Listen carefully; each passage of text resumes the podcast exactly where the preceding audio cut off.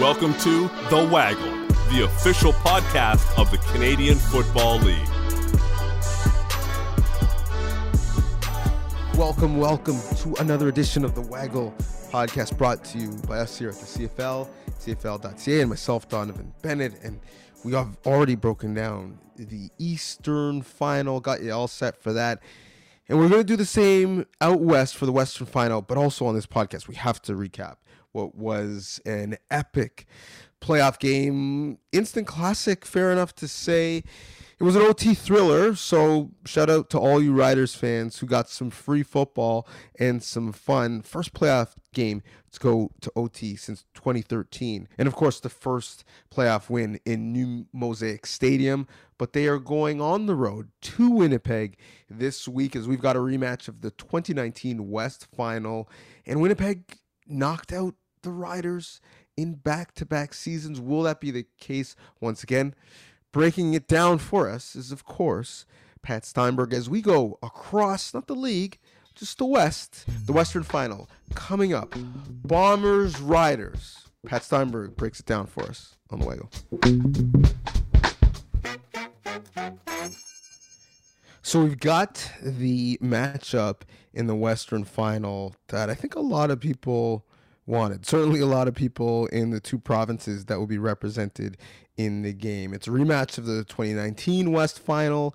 It's in Winnipeg this time. Winnipeg has knocked out the Riders in each of the last two seasons. So lots on the line, and certainly whenever these two teams get together, or really provinces, because the rivalry extends to U Sports as well, it is a big deal. And so, uh, Pat, maybe before we even get to the matchup, let's talk about how the Riders and really their quarterback Cody Fajardo got there in the Western semi, struggled for large parts of the game, threw three interceptions in one half to one player. However, when it mattered most, was really good and drove his team and put them in position to score. What, if anything, did you learn about Cody? You know, other than the fact that he and Lamar Jackson somehow can play long stretches of bad football but win big games. Yeah, both were like, "Hey, hey, let's uh, let's combine for eight interceptions on the same day." Um, so what I learned about Cody Fajardo is that guy's a straight up gamer and he is a battler. And I loved his quote post game on Sunday after the win at Mosaic. I think verbatim he said, if you would have told me that I would have thrown four interceptions and we still would have won, I would have said you're psychotic. I believe those were the exact words that Fajardo used. And it's true. Like if, if your starting quarterback goes out and throws four interceptions in a playoff game, very rarely are you winning, especially when, as you mentioned, three of them go to the same guy in the first half and Jonathan Moxey. But because of Saskatchewan's defensive work and because some really gutsy plays at different times in the first three quarters, the Riders weren't completely out of it because of those four interceptions. And what I learned is that when it matters most, and even when he has sustained all kinds of adversity in a game, Fajardo can still get it done because he's a battler, because he's a gamer. And that fourth interception that he threw in the fourth quarter to Jameer Thurman could have been the absolute dagger. And it allowed the Stampeders to go down and extend their lead to four points. And instead of it being the dagger, Fajardo, as you mentioned, went six for six, six consecutive passes to drive the Riders from the 35 into the red zone. Three of those passes went to Duke Williams. Then a couple of William Powell runs later, they're at the one, and Fajardo plunges in for a go ahead touchdown. Now, I know the Stampeders came back, forced that thing to overtime, where the Riders would eventually win thanks to a Rene Paredes missed field goal that set them up really nicely. But they don't get there if Fajardo doesn't figure it out and snap into game mode at that time. So that's what we learned about him is that he's a gamer and even when things are not going well he can get it done when it's most important and he can be clutch when needed. And i know a lot of people argue about the clutch gene and is that actually a thing? And that's always a debate. But i'll tell you what when the chips were down on Sunday at home and they were facing losing a third time to the Calgary Stampeders this season. Fajardo got it done, retook the lead, and that's a huge reason why they were able to get it done in double overtime. And you know, that's important. As good as the Bombers are, I can't see Fajardo struggling as much in the first half against Winnipeg as he did against Calgary because that was one of Fajardo's worst performances of the season, and he still figured out a way to get it done. So I'm really curious to see what type of effort he brings against the Bombers in the Western Final.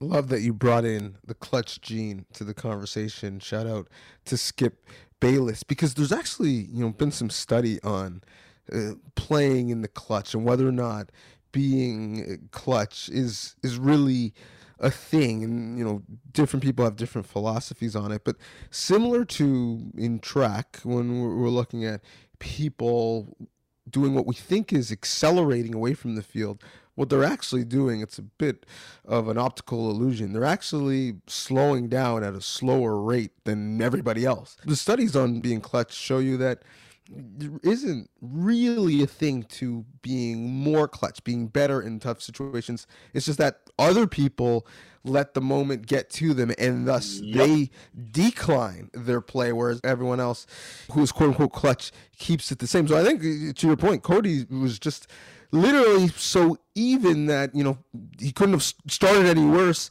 and he reverted back to the mean when it mattered and played well. I actually think his ability to run the football something that you either can or can't do it uh, a big moment is not going to make you run any slower or lower your shoulder any less where it might mess with your physical mechanics throwing the ball. It was such a factor. When you look at this bombers group and if there's scouting and watching that game and doing some advanced scouting, what are they worried about? What's the cause of concern for Winnipeg? Well, and it's really not anything to do with a, a pre-scout on the riders or anything they might see in in the matchup. I think the biggest thing that you're worried about, or the biggest worry for the Bombers, is that they haven't played meaningful football for the longest time because they clinched number one overall so early and so many of their games down the stretch. Like we're talking about multiple games where they weren't really playing for anything. And Mike O'Shea was balancing keeping his guys sharp with keeping his guys healthy. And and so that's a really interesting thing. Like we don't usually see teams wrap everything up as early as Winnipeg wrapped everything up this year. They were so head and shoulders above the rest of the pack this year that they have that luxury. And it's always a really interesting balance as to you know how you manage that as a head coach do you play all your starters and say you know what? Let's just roll the dice and see if everybody can stay healthy. Or do you go the complete opposite direction and say no we're resting everybody and we're like there is a real happy medium. There's a threshold you got to find. And i'm curious to see if the bombers found it. I have no idea if they have but they haven't played meaningful football in so long and they also have a bye week. So that is my only worry is does that mess with their rhythm? Does that mess with what they're capable of doing and how they come out on home field against a Riders team that has played meaningful football more recently than they have. I mean, you take a look back at how the Bombers became defending Grey Cup champions. Well, that was a wave of momentum, DJ. They brought Zach Collaros in. They had those regular season games against Calgary at the end that rolled into their playoff matchup on the road against Calgary, and it just kept on building. And they went to Sask and beat the Riders there. And then obviously we saw what they did in their dominant win over Hamilton in the Grey Cup. Like that was so much of what they did was, yeah, Willie Jefferson and Darvin Adams and Zach Collaros and Andrew Harris. All of that is true, but it was also momentum and and building. Well, right now there is no momentum for Winnipeg, so that's the biggest thing that worries me from their standpoint. But you know, Mike O'Shea is an accomplished head coach, now a Grey Cup winning head coach. We're talking about savvy veterans from Stanley Bryant to Collaros to Harris to Jefferson to Jeffcoat to Bighill. Like these guys have been playing high level pro football for a long time. I would be surprised if it hurts them. I think they'll be okay, but that is my biggest worry for them going into Sunday's matchup. well, worry is relative because the real worry when you look at this matchup would be on Saskatchewan's side based off of how the regular season went. Winnipeg won both of the contests. They won them handily by almost 40 points. The turnovers weren't close, you know, plus six for Winnipeg in that category.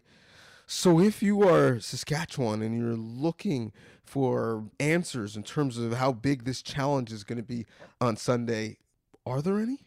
Well, the biggest area that I would worry about if I'm Saskatchewan, the biggest worry that would, I guess, scare me as a Riders fan is how that offensive line holds up against this Winnipeg pass rush. Like we're talking about Jackson Jeffcoat and Willie Jefferson both being all stars in this league. We're talking about them being as disruptive a pairing off the edge as we can remember in the CFL. And this Bombers team is as ferocious as they come. And we're talking about a Riders team that finished second last in sacks allowed. They allowed 40 sacks on Cody Fajardo and company this year. So that would be my biggest worry. Can the offensive line, like I, I, take a look at it and you take a look on paper and what we've seen this season, and yeah, Winnipeg wins a lot of the areas where you say, okay, well, where are they strongest? They do one of those TV graphics and it's like advantage one team or the other. You know, Winnipeg's getting a lot of those check marks, but the area that I think is most concerning to me is how Saskatchewan handles Winnipeg's front four, how Saskatchewan handles Jeff Jeffcoat and Jefferson, and what that means if they're able to handle those two, what that means for some of the other exotic packages we might see from a blitz perspective when they start to bring Bighill in or when they start to bring some of their DBs in and stuff like that. Those would be the things that would worry me because it's all keyed on what Willie and Jackson are doing up front. And it just uh, offensive line play has not been the strongest suit for the Saskatchewan Roughriders this year. So I think that's maybe the most lopsided matchup, at least on paper, that that we're going to be talking about. That's going to be the biggest challenge that Saskatchewan has to fend off, and that's the biggest advantage that I see the Bombers having in this matchup.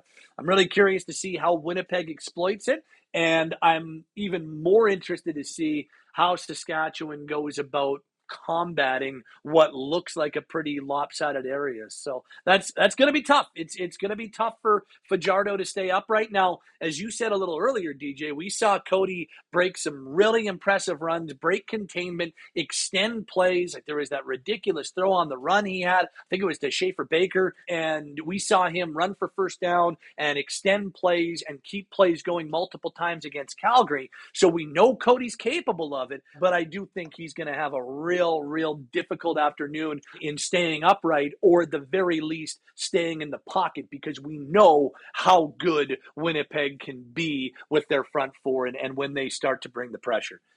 All right. Before I let you go, one X factor for each team, the person that for that fan base should be tracking our scenario or group on that team that each fan base should be concerned about if they want to be successful on Sunday? Well, I know that the Riders had the two leading sack getters in the CFL this year, and they were outstanding off the edge. But what really interests me the most is the interior of Saskatchewan's defensive line because what AC Leonard and Jonathan Woodard did outstanding this year uh, 11 and 10 sacks combined. But Micah Johnson may not have the, the statistically outstanding year that he has had in years past, like when he was still playing in Calgary. But Micah Johnson was a really, really disruptive force throughout the regular season. And I, I think Micah is going to be a really, really important part of what Saskatchewan does when they try to get after Zach Collaros and the guy that I think will be really interesting, uh, and, and it might not be when it comes, uh, and I guess I'll give you two X factors for Sask as I'm thinking about him Micah Johnson. And then I just, as a secondary one, William Powell, and not just in the run game and not just in terms of what he's racking up in terms of yardage, but it's what he's going to do in the protection game. How often do they use William Powell as an extra blocker to help with what we just talked about and that big advantage for Winnipeg and what they're able to bring in the defensive line? And and you know, it's maybe a little cliche to call a guy like Adam Bighill, uh, an X factor because he's such a front and center guy for this team. But Bighill is one of those players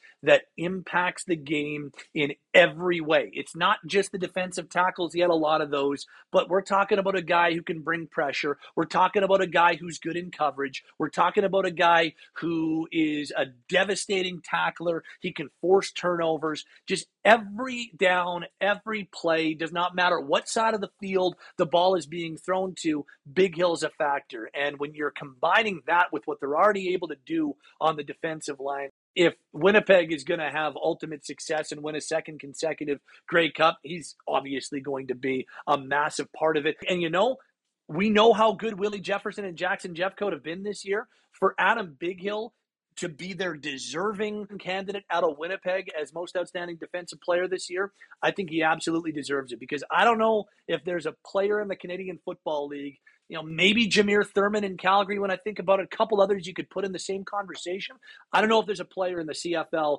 that impacts every down defensively quite like Adam Bighill does. So I'll give you two for Sask, Powell and Johnson, and then for Winnipeg, it's Adam Bighill for sure.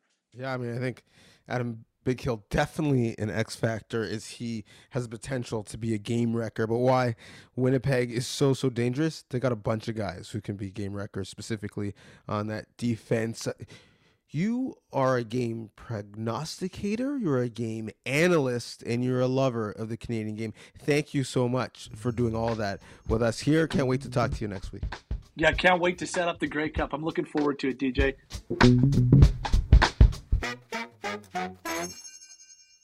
And there you have it. Thank you so much, Pat. We are all set for the Western Final. But if you need even more, go to CFL.ca for even further analysis. Got a great article on there right now. Head to head, who has the edge in the Western Final? So we could do a bit of a deep dive, but if you want more of a broad scope at the games, 10 players to watch in the division finals is on the website as well at CFL on social, Twitter, Instagram, Facebook. We've got you covered there throughout the game and throughout the weekend. And really, it's a one stop shop for all of our content and analysis as we head all the way into Grey Cup week and to the big game, which is less than two weeks away. It's crazy. It's December, it's playoff time. No better time of year. Thanks for listening. The Waggle, the official podcast of the Canadian Football League.